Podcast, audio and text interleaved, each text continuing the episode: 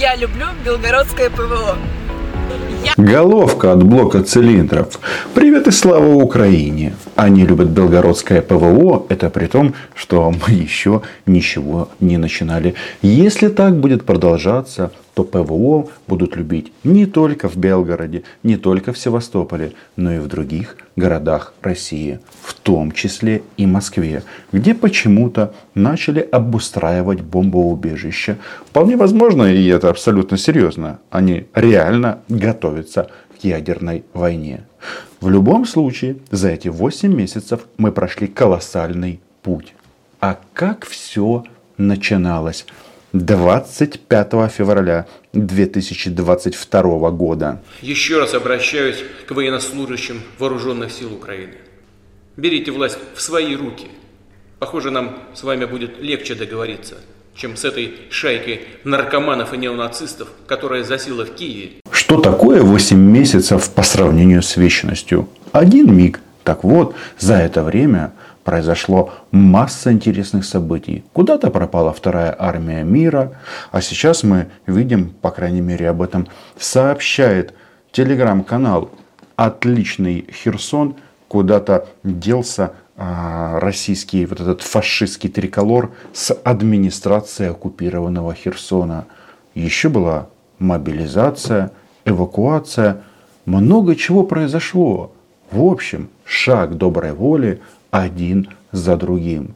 И если в начале вторжения Путин говорил о том, что хм, берите власть в свои руки, мы не можем договориться с этими вот нехорошими людьми, которые засели в Киеве, то теперь то теперь что? От э, украинской стороны заверение в том, что и гарантии в том, что ничего подобного в будущем происходить не будет, что гуманитарные коридоры не будут использоваться для военных целей. Э, посредником в прояснении этой ситуации выступили наши э, турецкие партнеры. И э, по линии Министерства обороны получена информация от турецкой стороны о том, что такие заверения Украиной даны в неиспользовании этих гуманитарных коридоров для военных целей. Вот он еще, Михайлович, теперь Путину, мстительному маньяку, достаточно телеграммы из Турции. Мол, украинцы что-то там гарантировали. Украина гарантировала не нападать на корабли Черноморского флота. Но это называется, да, действительно довоеваться до мышей. При том, что МИД Украины сразу же заявил, что, ребята, мы никаких дополнительных на себя обязательств не брали. Факт остается фактом, что Черноморский флот Российской Федерации потерял контроль за Черным морем. И теперь Черное море принадлежит в первую очередь Турции. Это неплохо. В нашем случае это неплохо, потому что тут же Путин говорит, что турецкие корабли, независимо от позиции России по зерновой инициативе, всегда смогут осуществлять сообщения с украинскими портами. Здорово. Вот если мы вспоминаем, с чего все начиналось, то есть одно интересное явление. Смотрите, сообщение сегодняшнего дня. И российские мамы внимательно начинают записывать за мной. В Совете Федерации пройдут консультации о возвращении двухлетнего срока службы в армии. К чему бы это? Пишите в комментариях ваше мнение. Подписывайтесь на мой YouTube канал. Я предположу, что таким образом Российская Федерация банально продолжает мобилизацию. То только а, в данном случае на бойню отправят 18-летних мальчиков. Кто об этом говорит? Говорит об этом глава оборонного комитета Совета Федерации Виктор Бондарев. Это тот Виктор, тот, тот Бондарев, тот Виктор Бондарев, который перед тем, как его отправили в отстойник Совет Федерации, за, занимал должность командующего ВКС а, или ВВС. Суть от этого не меняется. Угу. А теперь он заявляет о том, что я думаю, что мы, конечно, посоветуемся еще с Министерством обороны, с другими силовыми структурами, но все будет поддержано. Другого нам не дано. Ничего себе. Это что получается? Не хватает мобилизованных солдат. И это прекрасно. Давайте-ка вернемся к этому новому хиту. Я люблю Белгородское ПВО. Так как Белгородская область находится ближе всего к, э, ко всем происходящим событиям. Знаете, почему они потеряют всех своих мужчин? Потому что вот эти вот бабетты, бабетты-патриотки, они так и не могут произнести вслух. Каким событием? А что происходит? Почему вы вдруг возлюбили Белгородское ПВО? Что случилось? Что с вашими милыми лицами? Громкие звуки в небе, конечно, для нас это все равно некий страх. И уже все-таки мы с принятием, наверное, относимся к этому. Очень странные в России патриотки. Звуки громкие в небе есть, а причина этих звуков не названа. Удивительно. Если вы не будете это проговаривать вслух, вы так и не поймете причинно-следственную связь. И останетесь вы в своей России без мужиков. С другой стороны, возможно, китайские партнеры постараются вас всех утешить. Только это будет что? Украина, Украина, китайская граница или как? Вот этот вот товарищ Бондарев, который объявил, что срок службы в российской армии по срочной службе увеличивается, увеличится в два раза, забыл упомянуть одно интересное сообщение. А нам сегодня об этом рассказал наш командующий Вооруженных сил Украины Валерий Залужный, который написал, что за 10 лет войны Советский Союз в Афганистане потерял 118 самолетов, а за 8 месяцев войны в Украине Россия потеряла, внимание, 278 самолетов. Что это значит? Что ПВО вы любить будете, а, товарищи россияне, еще сильней. Только оно вам не поможет, потому что прилетят украинские ракеты «Харм» и выведут из строя все ваши защитные системы. Кстати, это что получается? Значит, в Херсоне флага нет, готовится жест доброй воли. В Черном море жест доброй воли уже осуществлен. Может быть, очередь за Белгородом? Возникли не просто так. Тем не менее, обстановка требует от нас э, работы в другом совершенно режиме, как я уже говорил на прошлой нашей встрече. Э, она должна быть построена таким образом, чтобы ничего не мешало нам добиваться конкретного, нужного всем результата. При этом такая работа должна быть системно выстроена. А Путин продолжает сидеть в бункере и делает вид, что ничего не происходит, что все хорошо. Это очередное совещание по обеспечению российской армии.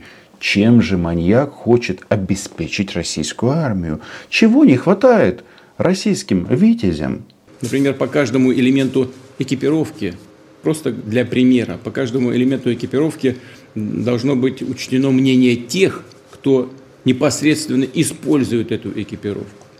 Тех, кто э, понимает, как она на самом деле выполняет ту функцию, ради которой она создавалась, имея в виду и снаряжение, и медицинскую аптечку, и любые другие предметы – да. Прошло 8 месяцев, и президент России, он же верховный главнокомандующий, он же повелитель бункера. Вообще-то он сейчас проводит заседание Совета Безопасности России где-то глубоко под землей. Он говорит о том, что российскому солдату нужна аптечка. Зачем? Зачем она ему? У вас же будут теперь срочники. С этими срочниками вообще очень интересная тема. Даже эксперты, которые облизывают Министерство обороны Фашистской Федерации и Кремль, они говорят, ну раз вы увеличиваете срок службы в два раза, то это э, имеет смысл делать только в одном случае. Если солдаты срочной службы, как в Советском Союзе, принимать будут участие в боевых действиях. Любите ПВО? Понятно, что централизованно это Минобороны все делает, но мы смотрим, там, в том числе на Авито, вот сейчас два тигра нашли, постараемся их купить, оперативно тоже доставить. Да, Илон Маск был бы удивлен. Очень. Он, кстати, недавно спрашивал у Медведева, как дела под Бахмутом. А ЧВК Вагнер штурмует Бахмут уже 4 месяца. Безуспешно. А это губернатор Псковской области. Размышляет на тему, как они будут оснащать мобилизованных солдат. Купят на Авито. Это что-то типа нашей розетки. Два тигра. Две военные машины. В теории бронированные которые вместо того, чтобы попасть в армию, попали в народное хозяйство. Нет. Их просто продают. 8 месяцев. Что-то мне подсказывает, что на болотах происходят системные проблемы – Пришел, он сказал, мне объяснил военком, военный комиссар, что говорит, вы только туда, как приедете в течение двух-трех дней, единоразовая выплата будет в размере 300 300 тысяч рублей. Да, то есть получается, что с одной стороны Путин говорит о том, что нужно создавать конкуренцию среди предприятий, которые производят оружие. Вдумайтесь, российских витязей сотнями убивают каждый день, а он заговорил о конкуренции. Да? А, а его подчиненные, такие как первый заместитель главы администрации президента товарищ Кириенко, это тот, который отвечает за оккупированные территории, говорит о том, что у нас народная война. И только так мы можем ее победить. И это народная война со всем Западом, а не только с Украиной. Только вот давайте-ка вспомним. Если мы говорим о народной войне, то какие деньги вам нужны? Родину нужно защищать и так. Но это получается какой-то коммерческий российский фашизм. И чтобы не платить вот этим товарищам, будет следующее развитие событий. Они увеличат срок службы в российской армии по призыву, и вся Россия умоется слезами. Потому что всех российских мальчиков в возрасте 18, 18 э, лет плюс мы ликвидируем. Пишите в комментариях, что думаете по поводу вот этих вот новелл а, в российском государстве. Самое, конечно, забавное, почему у российских маньяков вот этого общества, которое любит ПВО, не любит, почему они все настолько сыкливые? Почему страшно сказать о том, что куда вы отправляете наших детей? Да. Морали здесь не будет. Смерть российским оккупантам, лайки, репосты, Patreon, подписки. А Украина что? Была ей будет любителей ПВО. Чао.